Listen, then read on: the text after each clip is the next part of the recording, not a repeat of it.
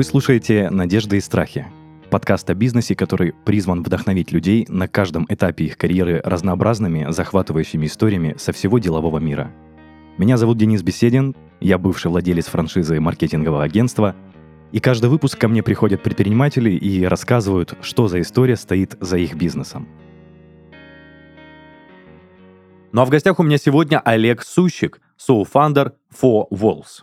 Олег, приветствую тебя. Привет, привет.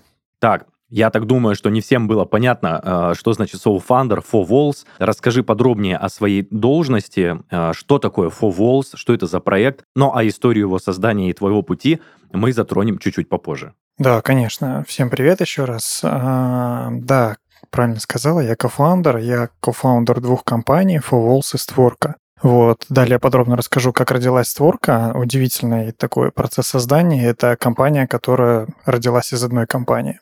Walls — это дизайн-студия. А, она занимается дизайном интерьеров, а, квартир, пространств, там, я не знаю, частных домов а, глобально по всему миру. То есть основные проекты, конечно, у нас пока территориально это Москва и Санкт-Петербург, вот, но также нацелены выполнять проекты в других регионах и других странах. Угу. Можно перебью тебя, Олег? Да. Вы занимаетесь только разработкой или реализацией дизайна в том числе? А, можно сказать такое советское название под ключ. То есть мы делаем от а, первой встречи с клиентом до передачи ему ключей. Мы делаем как разработку дизайн-проекта, так и финализации непосредственно ремонта. Круто.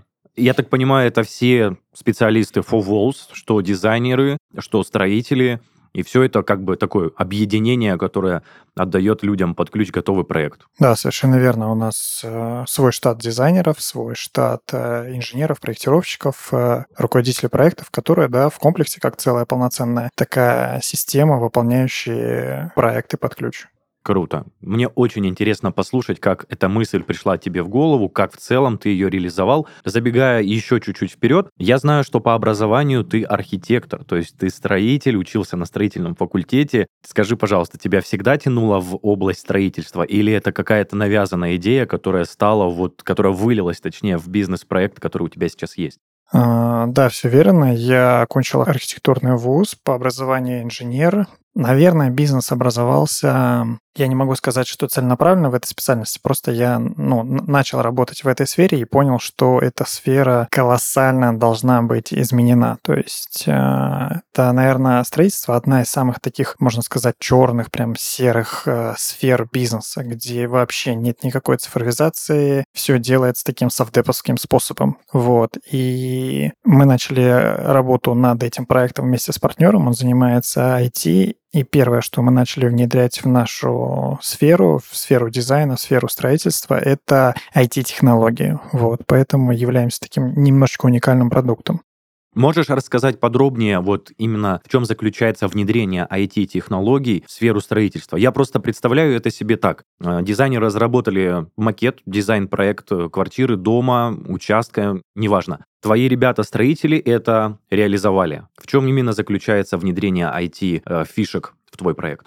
Так как я отвечаю больше за строительную часть, все внедрение делал мой партнер. То есть он, как айтишник, видел все мои процессы и как переводчик интегрировал их цифры. Эти IT-фишечки, можем их так назвать, больше для взаимодействия с клиентом. То есть э, первое, что мы сделали, это мы зашли на проект и поняли, что контакт клиента с проектом теряется после того, как он закрывает дверь мы установили онлайн-видеокамеру на объекте, интегрировали это в личный кабинет, и с этого все началось. То есть каждое наше действие должно было происходить в личном кабинете. Это такая основная задача. То есть если мы делаем смету, это никаких Excel, никаких бумажек, это личный кабинет. Это такая платформа, где все хранится, все данные, вся информация, все взаимодействия. И наша задача, у нас даже, по-моему, изначально лозунг был такой, а, мол, а, ремонтом можно управлять со смартфона. Ремонт — это такая сфера, которая единственная, наверное, не заказывает делается как доставка еды. Это единственная сфера, которая все время делается вручную, и каждый процесс, он такой человечный, хотя все процессы там можно оцифровать. Круто. Знаешь, это так можно сказать, это новый уровень в этой нише, в этой области, потому что я непосредственно встречался, ну вот посредством того, что мои знакомые именно так делали ремонт в своей квартире, они заказывали дизайн-проект у дизайнера отдельного, а реализовывали строители отдельные, и там получилась какая-то, ну, каша, скажем так, проект был реализован не самым лучшим образом, а у тебя все в одном месте, все под ключ, люди, наверное, можно сказать, чуть ли не в приложении, да, видят да, конечно. прогресс на своей стройке, видят смету, видят, что выполнено, что не выполнено, и плюс ко всему все эти специалисты вместе взаимодействуют в одном, скажем так, месте. Это очень круто, действительно интересно послушать, как ты к этому пришел. Давай, наверное, с самого начала, может быть, у тебя какие-то предпринимательские задатки проявлялись еще в школьные годы, может быть, в университетские, именно в юношеские. Или был стандартный путь, что ты устроился по найму после обучения. После этого уже пришел к мысли, что пора становиться предпринимателем. Да, я, наверное, не буду рассказывать про историю, как я в детстве продавал э, конфетки. Это, наверное, классика любого предпринимателя, начинать о том, что первые деньги я заработал еще в школьные годы. Нет, это не так. Я совершенно классическим образом после вуза было решение, чем заниматься дальше. Была такая работа, так сказать, полуработка. Я устроился руководителем проекта в строительную компанию и проработал там совершенно недолго, порядка полугода, потому что просто-напросто понял, что можно сделать все то же самое, только лучше все то же самое, только намного лучше. Я увидел, как устроены эти процессы, мне показалось это максимально сухо, это не клиентоориентировано, это не то, что достойно 21 века. Вот. И с партнером начал эту работу, то есть э, мы вдвоем ушли с работы непосредственно и начали заниматься нашим, так сказать, детищем. Вопрос в лоб так как вы были достаточно молоды и, я бы сказал, неопытны, тебе не казалось, что, ну, только именно эта организация, ну, такая, не могу сказать несерьезная, но не дотягивает до твоих ожиданий. Может, стоило поискать другие? И к чему я клоню этот вопрос? Не было ли тебе страшно уходить из найма, когда все стабильно, ты получаешь э, неплохую зарплату, потому что, будучи руководителем проекта в строительной организации, мне кажется, люди получают хорошую заработную плату. То есть вы полностью вдвоем уволились и пустились в собственное плавание, в свободное. Не было ли тебе страшно, не было ли сомнений в тот момент? А, сомнения всегда есть, то есть э, страх присутствует, но это нормально, то есть если человек не боится, то значит, его накрыли крышкой гроба, как говорится. Вот. Я, наверное, грубо выразился в плане увольнения. А, я всегда всем начинающим предпринимателям рекомендую работать, параллельно развивать свой бизнес. То есть мы уволились не прям так, что в этот же день. А, первые 2-3 месяца работали по ночам. Там я помню, что вставал в 5 утра для того, чтобы разрабатывать какие-то методички для нашей компании. Но мы уволились резко после подписания первых двух проектов. Да, это был такой шаг, можно сказать, в небытие бытие во взрослую жизнь. Мы подписали два проекта и поняли, что с этого момента ответственность полностью на нас. После этого, как я сказал, мы взяли ответственность за объект и ушли с найма. Я не могу сказать, что найм это плохо, я не могу сказать, что мы не сделали анализ, и эта компания была какой-то совдеповской, это достаточно отличная компания, я могу так сказать. В любом случае мы делали такую первую MVP-модель, мы анализировали рынок, то есть мы шли методично там по книжечкам, потому что нет понимания, как идти дальше, что делать дальше. Мы начали классически юзать интернет, юзать YouTube, э, использовать какую-то литературу для того, чтобы понимать, как выстраивать бизнес и бизнес-процессы. Мы такую банально накидали фин-модельку, накидали порядок работы, и с этого начался наш процесс взаимодействия с живыми, с нашими будущими клиентами. Круто, окей. А, Олег, если не секрет, если это будет ну, корректно спросить, первые два договора на какую сумму были заключены, ты не помнишь? Помню, первый договор был заключен, по-моему, на 8 тысяч рублей. Это там чуть ли не классическая покраска стены. Вот, и самое забавное, что как такового штата у нас не было. Я с предыдущей работы позвонил маляру и сказал, вот, хочешь заработать, это наш первый клиент, надо вот сделать такую-то работу.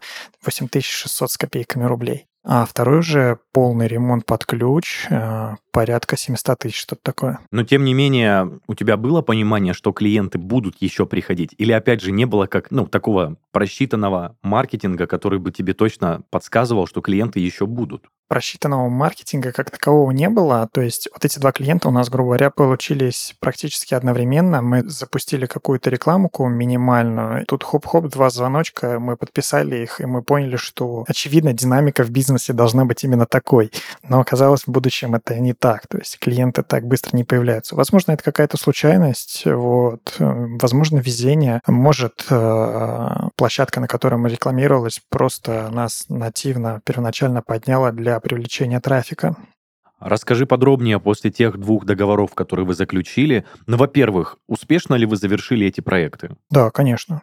Ну, то есть к вам претензий не было, прям все было идеально? Да, первые проекты вообще делаются, будет сейчас странно звучать, все проекты, в принципе, как делаются, как для себя, но ты их э, по-другому переживаешь. То есть первые два проекта ты наблюдаешь каждый процесс, ты живешь этими проектами, они прям в венах текут. А, и вот это вот чувство, что, то есть такое сопереживание, оно тотальное, оно прям максимальное. Когда ты становишься условно дедушкой бизнеса, такие вот э, мелкие переживания, они тебя уже не тревожат, как первоначально. Вот, если, к примеру, выключилась камера э, на объекте, случайно там, я не знаю, что-то произошло, ты прям, неважно, ночью, утром, рано просыпаешься чис включаешь ее. Сейчас как-то к этому более лояльно относишься, потому что понимаешь, что придут люди, сотрудники на работу там к 9, к 10 и включат ее. Вот, поначалу мониторили каждое движение, это было прям такое судорожные моменты.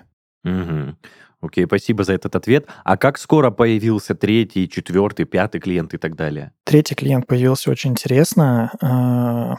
Даже третий, четвертый, а, это клиенты-блогеры, и это непосредственно самый большой урок, который мы получили, это не работать с блогерами. Мы сейчас к ним очень скептически относимся, потому что дизайн — это очень творческий процесс, а у них все чаще всего выстроено на реферальных программах, на взаимовыгодных условиях, что не соответствует ну, творчеству, соответственно. Третий, четвертый клиент. Третий клиент был э, блогер питерский. Он э, выставил э, историю, там, ребята, нужен ремонт. И мы всех своих знакомых, всех друзей просили написать, конечно, есть такая студия, там, вот супер, давно с ней работаем, давно ее знаем. И, видимо, он потом нашел, проанализировал, э, кто ему написал. Мы, видимо, появлялись больше всех, мелькали в глазах, и он связался с нами. Вот, мы начали с ним разработку проекта.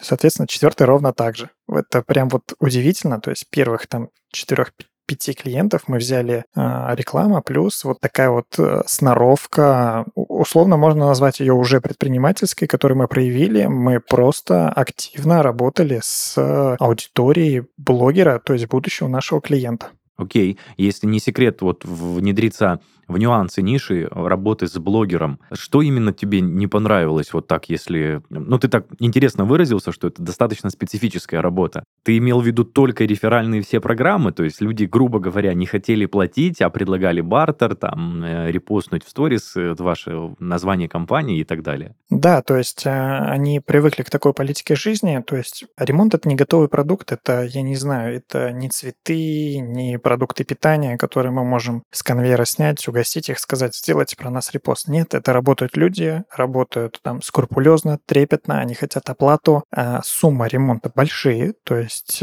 они никак не имеют параллели с бартером. То есть блогеры не имеют таких сумм, а, чтобы своим бартером платить все работы постоянное неуважение труда. То есть это нужно понимать, что как бы строители, мы все привыкли, что строители это условно низшие слои населения, но у блогеров а, они в принципе не в обиду, сам начиная заниматься блогерской деятельностью, но они условно считают себя выше и требуют а, оплату любого труда, давайте мы вам сделаем рекламку, давайте я скажу там 5 историй, и мы закроем этот тактик. А, у нас это не прокатывало, мы говорили, нет, никаких историй, у нас есть работа, мы ее ценим, она стоит столько, вот, ты либо оплачивай, либо, ну, мы не будем дальше продолжать работу, потому что платить историями, плохая история, можно так это сказать, тавтологично, Окей, слушай, ну я тебя прекрасно понимаю, и я понимаю, как ты выразился, что ремонт — это живой труд, это целая команда, трудится руками, тратит свое время, кормит свои семьи, и тут, ну, как бы действительно, репостами-то не отделаешься в целом. Но все же такой опыт был, и ты сейчас, можно сказать, намотал на ус со своей командой вот эти нюансы. Окей, Олег, давай перейдем дальше к твоей истории. Вот, опять же, возвращаясь обратно, вы взяли второй проект уже готовый ремонт под ключ. У тебя уже была какая-то команда из специалистов, из строителей, или ты чуть ли не сам со своим партнером принимал участие в стройке, ну, какие-то строительные материалы, не знаю, носил, устанавливал, монтировал, или же у тебя была своя команда на тот момент? Команды не было, команду формировали по факту, то есть э, в любом случае ремонт это прогнозируемая история, yeah. Мы знаем, что идет дальше. Допустим, мы сделали электрику, дальше идет сантехника, потом плитка и так далее и тому подобное. Мы на один шаг вперед продумали, какие будут следующие работы, и на классических площадках искали специалистов. Вот, искали, проверяли, обсуждали, проговаривали с ними все и выводили на проект. Вот, соответственно, так и собралась какая-то команда. Но не без исключений были моменты, когда мы сами на объекте поначалу там красили стены до двух часов ночи. Я прекрасно помню, как мы закончили именно в два а не в 5 утра, потому что в Питере разводятся мосты, и нам нужно было просто успеть домой.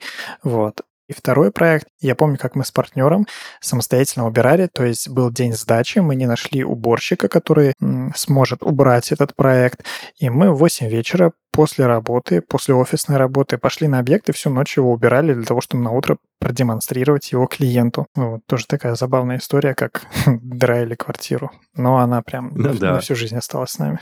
Слушай, а сориентируй, пожалуйста, начало деятельности Four Walls, какой это год был?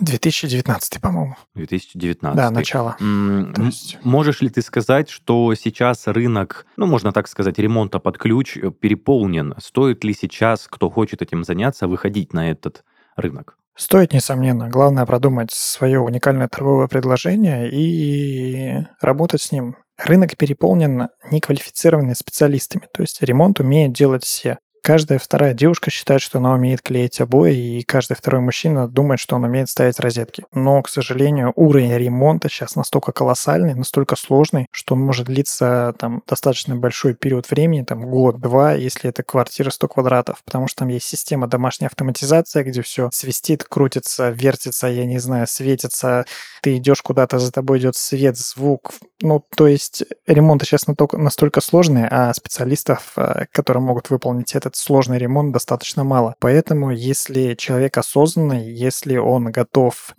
пойти в эту сложную такую черную сторону и стараться его обелить, оцифровать, э, все делать, так сказать, на совесть, то почему нет? Да, я с тобой согласен, что ремонты сейчас поражают своими масштабами и технологиями, но будем откровенны, такие ремонты, ну, скажем так, близки к премиальному, ну, не, не скажу, что премиальному сегменту людей, но, скажем так, более высокому классу, который может себе это позволить. Ведь средний класс людей, которые зарабатывают стандартно, они же делают обычный ремонт. И как раз-таки бригад, которые занимаются обычным простым ремонтом, сейчас очень много. Почему я спросил этот вопрос, что, возможно, многие потенциальные предприниматели, которые хотят организовать подобный бизнес, они хотят попасть сразу в премиальный сегмент, а получится ли у них это сделать сразу, вот здесь большой вопрос. И мне просто интересно услышать от тебя мнение, кто хочет сразу заниматься премиальным ремонтом, получится ли это сделать с нуля, или все-таки лучше начать с чего-то среднего, простого, как ты думаешь?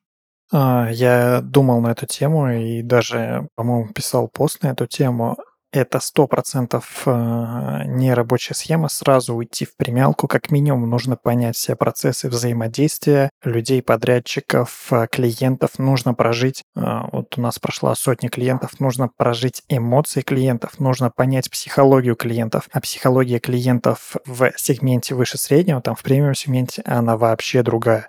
Ее кардинально сложно понять. То есть изначально нужно набить большое количество ошибок, чтобы выходить в сегмент выше среднего среднего. Ну, в принципе, куда мы сейчас условно пришли, либо вот на грани перехода уже. Но у тебя это заняло, можно сказать, 4-5 лет, чтобы выйти на премиум сегмент. Да, пятый год. И я не знаю, могу похвастаться, потому что э, говорим о бизнесе. Сейчас идет на подписание проект э, «Квартира 90 метров» у клиента. Э, я своей рукой вписывал бюджет 12-15 миллионов на ремонт. В Питере столько стоит может квартира 100 метров. У человека такой бюджет только на ремонт. Вот, и это такая небольшая гордость для компании, для нашей, что мы дошли планомерно до этого сегмента.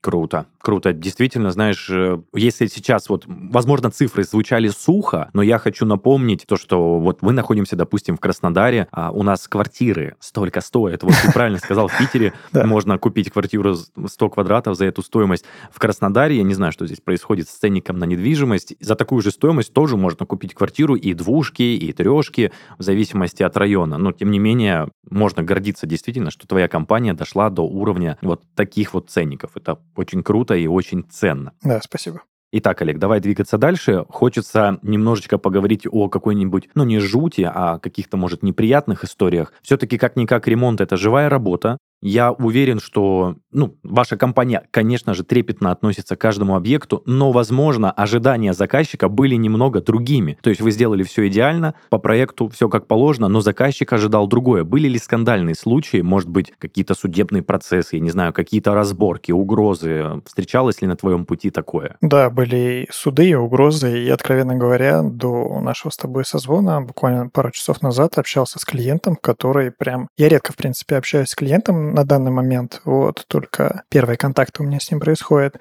И у него прям негодование по процессу взаимодействия.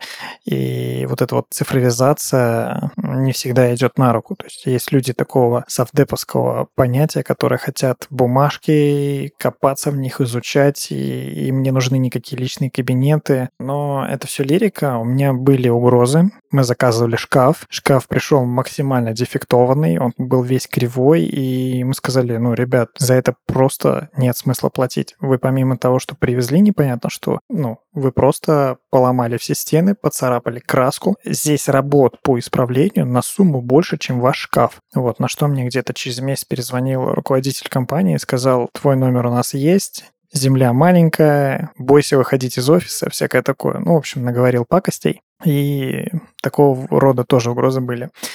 Я могу немножечко поподробнее эту тему раскопать. Я так понимаю, поставщики шкафа это были привлеченные подрядчики на объект, то есть это не ваши ребята были? Нет, нет, нет. То есть э, мебель выполняют э, подрядные организации. То есть надо понимать, что ремонт э, нет ни одной компании, которая делает прям все-все-все под ключ. Мы должны понимать, что смесители — это смесители, светильники, все это покупное, мебель — это изготавливается мебельщиками, потому что нужно специальное оборудование. Не надо смешивать там огурцы с помидорами. Есть э, организация, которая четко занимается своей деятельностью, и в этом ее и плюс, потому что она занимается вот только тем, чем занимается. Поэтому всегда мебельщики, они привлеченные. Ну, то есть, я так понимаю, что шкаф, который не устроил изначально тебя, впоследствии не устроил и заказчика, и они отказались от этого шкафа, и подрядчики, которые изготавливали эту мебель, были вынуждены привести новый. А заказчиком выступал я, то есть мы заказывали шкаф самостоятельно. Клиент э, никакого отношения к этому не имел.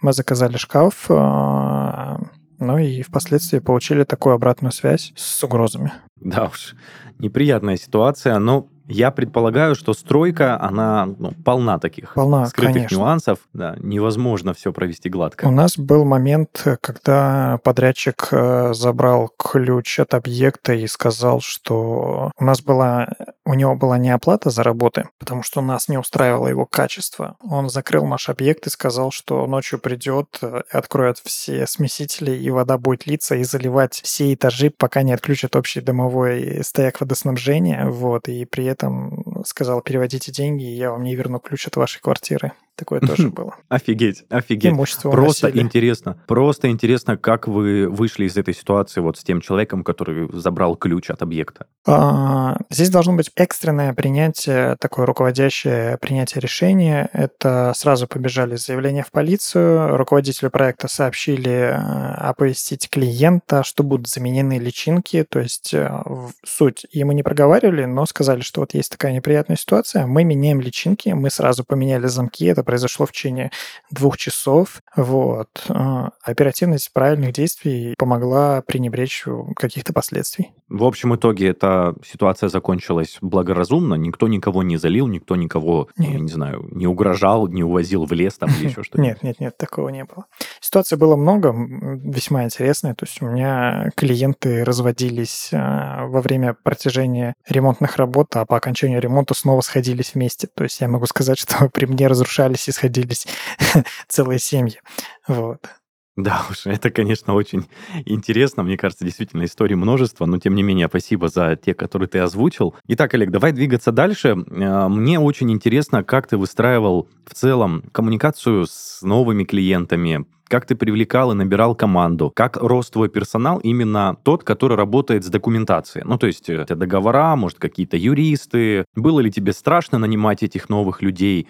Было ли тебе комфортно платить им зарплату? То есть не было ли тебе, ну, скажем так, жалко? Как вообще в целом коммуникация с персоналом происходила? А, отлично, мы искали себе подобных, то есть молодых энергичных, у нас такое весьма, можно сказать, бирюзовое управление, то есть у нас именно такой тандем, именно команда, которая целиком и полностью переживает за процесс выполнения ведет его, каждый, так сказать, несет ношу ответственности за всю компанию, не будь ты бухгалтер, маркетолог, не принципиально. От каждого человека зависит результат э, финальный. По документации она у нас оцифрована, у меня мой партнер по бизнесу все перенес в цифру. У нас все документы онлайн. Как только с нами начинаем клиенты работу, они сразу могут зайти в личный кабинет, а, посмотреть все шаблоны договоров, ознакомиться с ними. У нас нет никаких подводных камней. У нас договора также заполняются онлайн. То есть они мне присылают данные, я в условные поля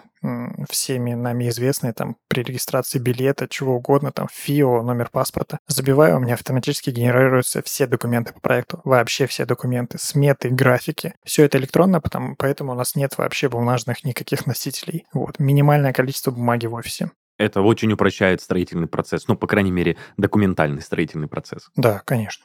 Вот. А по поводу взаимодействия сотрудника и страх в найме, а, возможно, поначалу был не опыт, но пару раз нанять, и как бы это становится нормой. Ты понимаешь критерии, которые тебе нужны.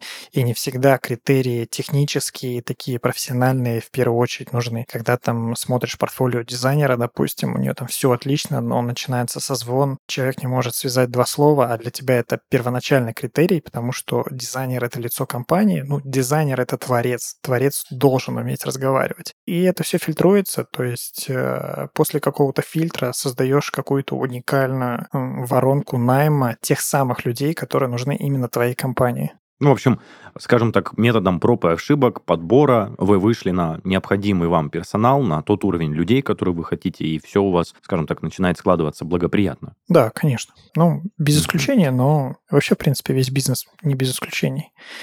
В целом отлично все идет. Окей.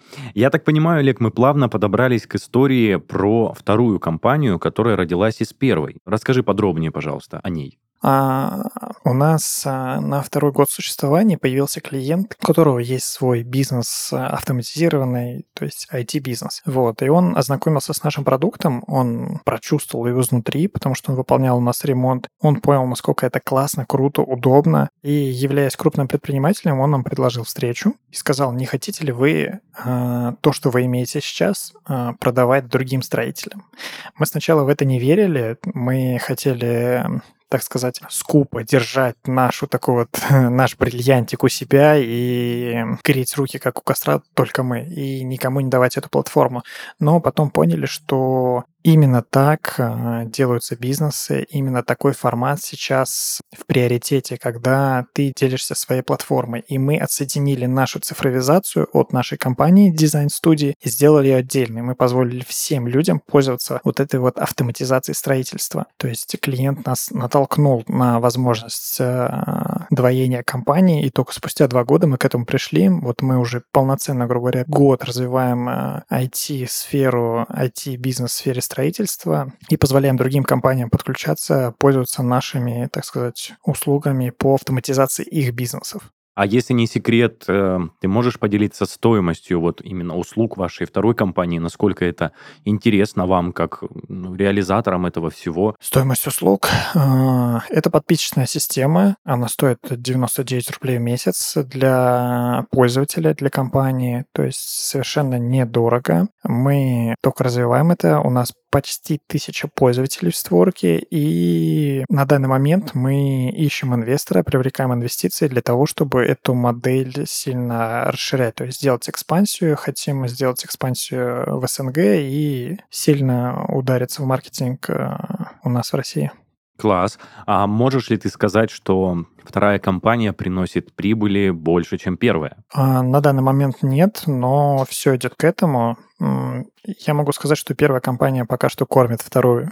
вот мы там развиваемся на свои ресурсы. А, такой окупаемости, чтобы компания а, аккумулировала сама себя, пока что нету. Поэтому хотим привлечь сторонние инвестиции и уже окончательно отделиться дизайн-студии от IT-компании. Угу. Ну, в целом, вы выращиваете, можно сказать, дочернюю, да, компанию, можно так сказать. Угу. И на это нужно время, соответственно, подкорм, как ты сказал в начале. Окей. Да.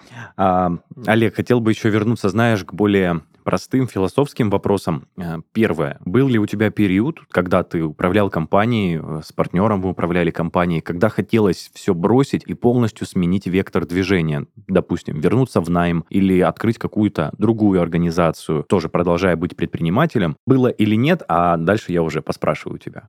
Хорошо.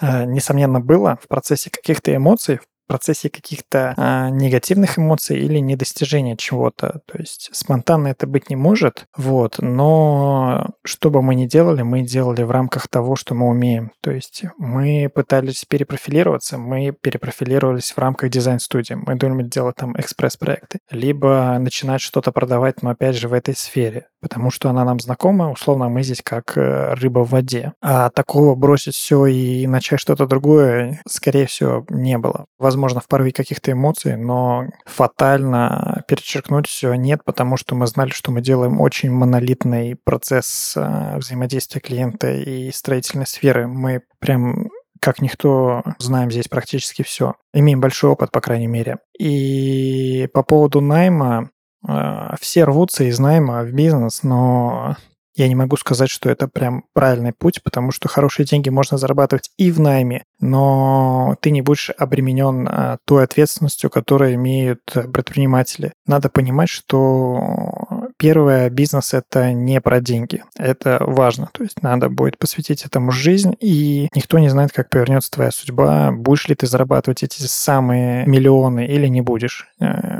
Э, то есть всю жизнь можешь прожить в нервах, а, зарабатывая среднестатистическую зарплату, не понимая, что ты делаешь не так. Мы все время понимали, что мы делаем так, а просто был там ряд моментов, которые, возможно, подкашивали наши процессы, там, как первый кризис, как второй кризис. Но то, что мы делали, тот фидбэк, который мы получали, давал нам, а, так сказать, внутреннее вдохновение на то, что мы на правильном пути. Просто должно пройти то время, которое позволит раскрыть полностью наш потенциал. Круто, ты как раз ответил на все вопросы, которые я хотел задать, то есть как ты справлялся с тем, ну, чтобы не бросить в порыве эмоций то, чем вы занимаетесь. В целом ты как раз об этом и ответил. Также ты в ответе затронул тему того, что вы учились в процессе, набирались нового опыта, ну и в целом росли. А прибегал ли ты, как предприниматель, как руководитель, к помощи более опытных? Может быть, ты нанимал каких-то наставников, бизнес-тренеров или просто коучей, которые помогали тебе решить какие-то ситуации?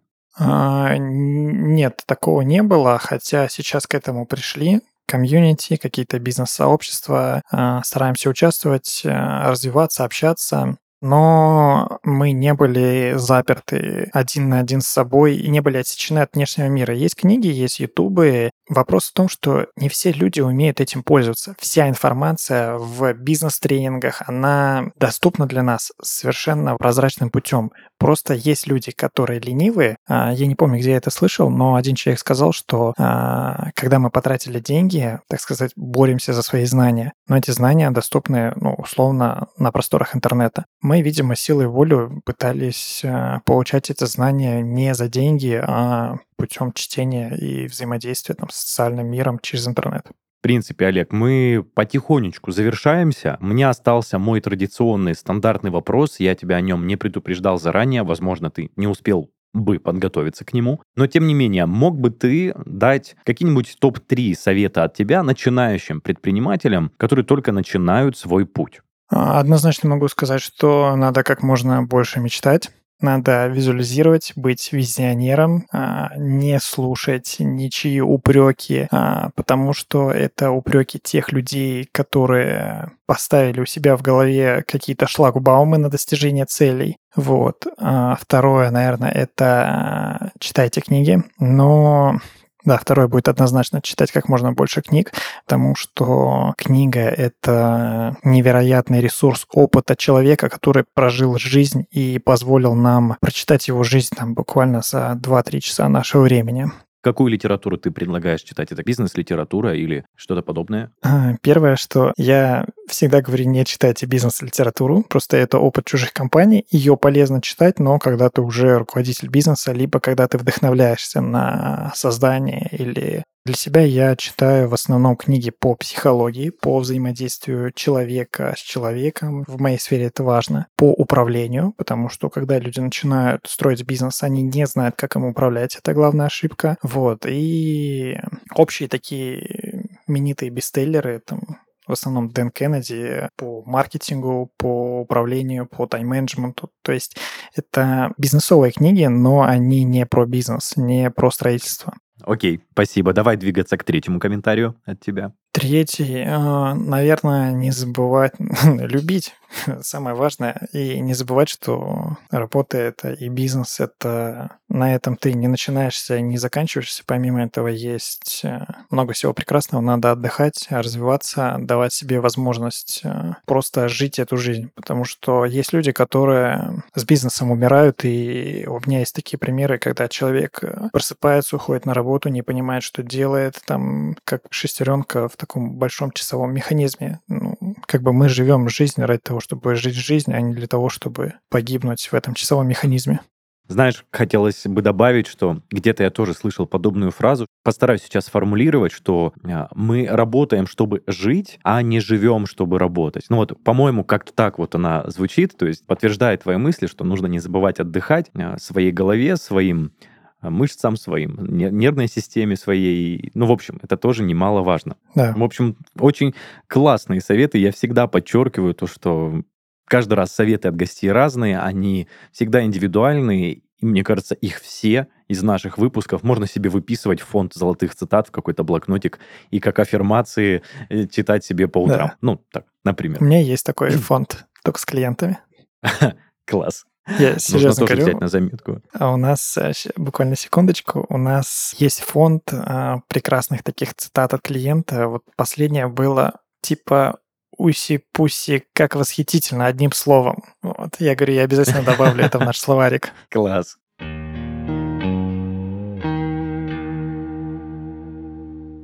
Друзья, на такой позитивной ноте, я думаю, мы можем заканчивать. Это был подкаст «Надежды и страхи» и его ведущий Денис Беседин. В гостях у меня сегодня был Олег Сущик, соуфандер For Walls. Друзья, оставляйте комментарии к выпускам в наших группах и пабликах во всех социальных сетях. Также заходите слушать и смотреть нас на всех популярных музыкальных платформах и видеохостингах. Ну а если хотите стать гостем нашего подкаста, пишите на почту heysobachkaredbarn.ru. Всем пока-пока. Олег, спасибо тебе большое.